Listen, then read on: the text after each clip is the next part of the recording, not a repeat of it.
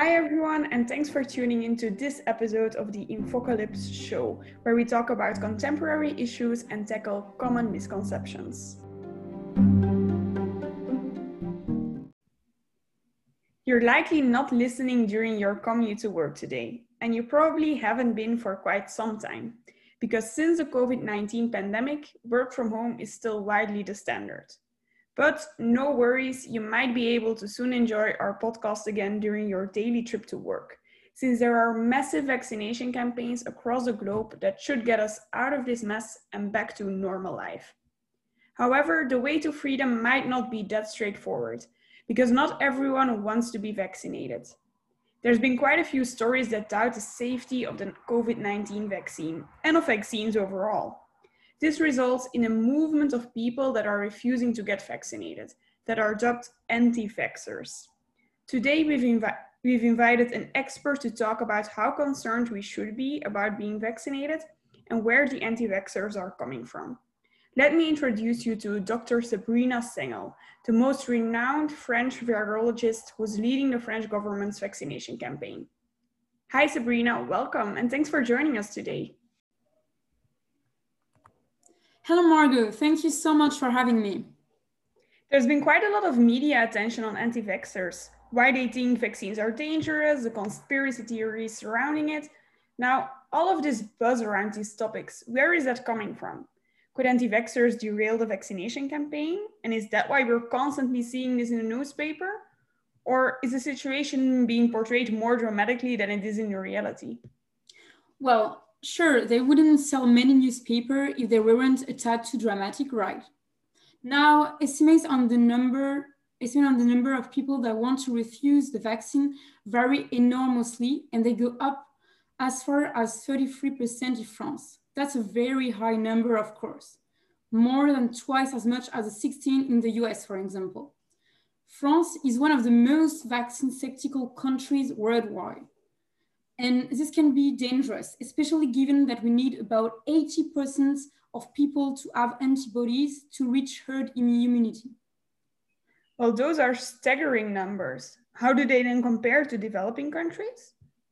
Well, generally, trust in vaccination is highest in countries where preventable disease still spreads, such as Bangladesh or Rwanda. The more distant the memory of disease like measles, the more likely they are to shun vaccines. Seth Berkeley rightly said that it's in wealthier countries where we no longer see the terrible impact this preventable disease can have that people are more reticent. So this reticence is a luxury we could afford until recently because of the herd immunity to most all disease. However, talking of the COVID-19, this luxury has to be put into perspective again. Since we nowadays are very far from the herd immunity, we are required to go back to our normal lives. I also feel that the idea that vaccines are a hoax of the pharma industry have grown quite rapidly over the last few years in our country. Is there a particular reason for this, other than the population not remembering these diseases anymore? Should we be worried about the COVID-19 vaccine or trust its safety and effectiveness? Yeah, I can totally understand that people are worried about a vaccine because their concept can be quite hard to grasp. On top of that, this vaccine is relatively new and was developed quite fast, so that automatically raises concern on their effectiveness because it seems like they've been produced with a lower level of care than those of polio, tetanus, rubella, and so on that are way older. That said, we should never trust blindly, but rather continue critically assessing the data. That data tells us that the Pfizer and BioNTech and Moderna vaccines are about 95% effective, which is incredibly high for recent vaccines. So they're quite effective. Yeah, exactly. Then let's talk about the side effects. The media has often raised doubts on the safety of COVID vaccines. For example, breaking stories on how people are dying due to blood clots after the vaccine, right? Some countries even temporarily paused vaccinations with the AstraZeneca vaccine. I can imagine that's incredibly worrisome for people that are not doctors, not in the pharmaceutical industry, and have trouble really understanding what it means for their personal health if they opt to get vaccinated. Is there a particular reason then why you shouldn't just wait for herd immunity instead of getting your vaccine as soon as possible? Well, side effects are a normal consequence of any vaccines. There is, of course, always a small percentage of the population that do not react well. As a virologist, the most important thing I can tell you is that the risk-advantage ratio is clearly in favor of getting the vaccine. The probability of dying from COVID-19 between now and herd immunity is much higher than of even experiencing dangerous side effects because of vaccinations. You should also wonder, if this was not the case, then why would scientists and doctors all across the globe be pushing for you to get vaccinated? That's a really important question. Let's also take into account the extremely strict regulations regarding the launch of new medicines and vaccines. Whether in the USA or in the EU, all vaccines were tested very well in exactly the same way as all other medications.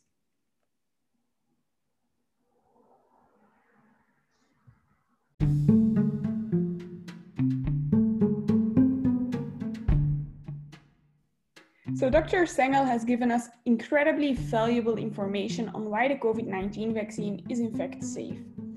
Now this raised the question of where this kind of misinformation amongst the public is then coming from. Let's find out.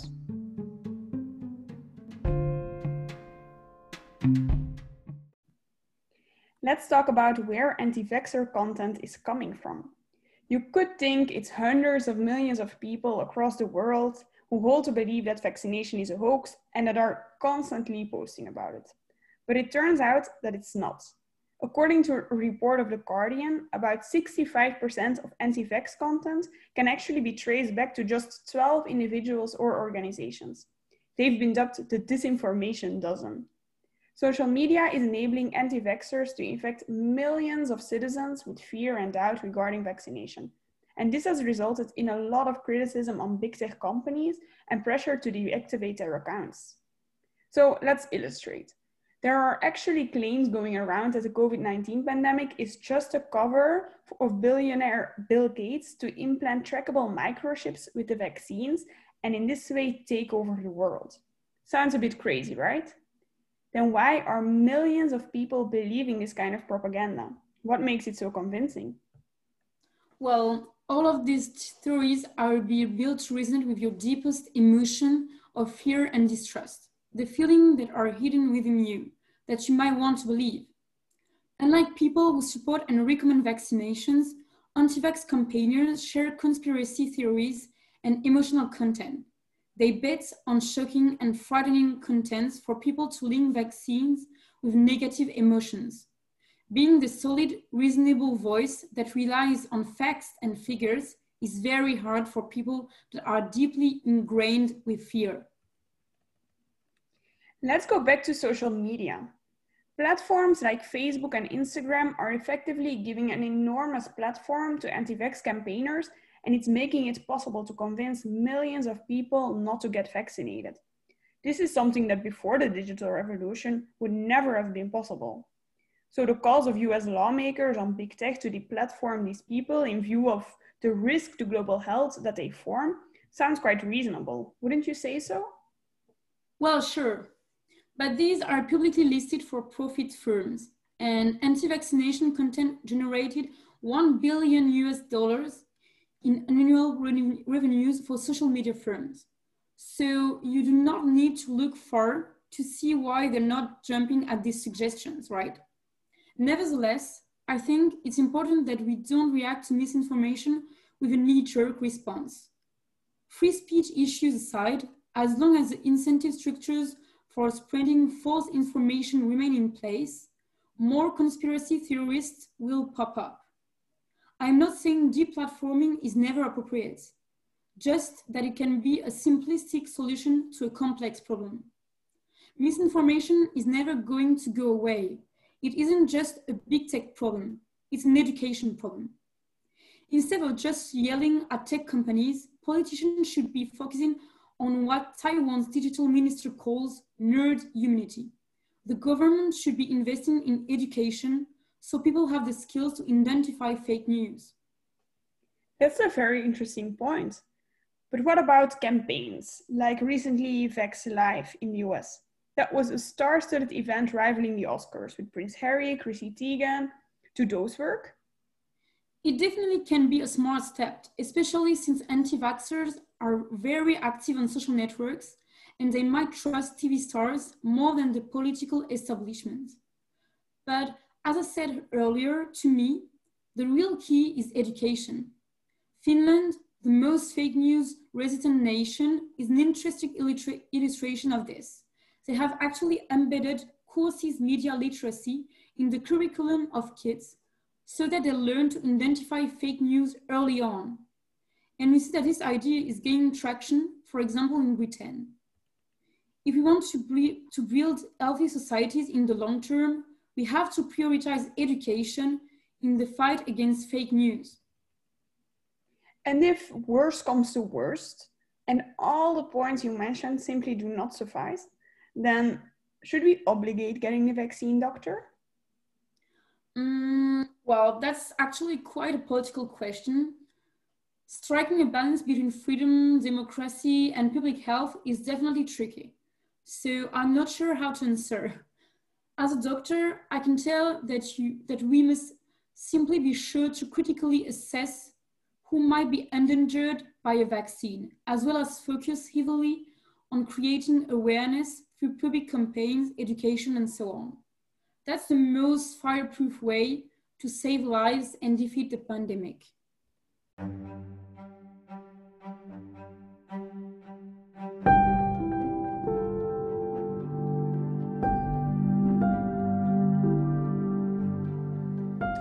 Thanks so much for joining us today, Doctor, and thank you all for listening. We hope you had all your questions about vaccination answered. Be sure to tune in next week when we talk to a panel of experts about an entirely new topic.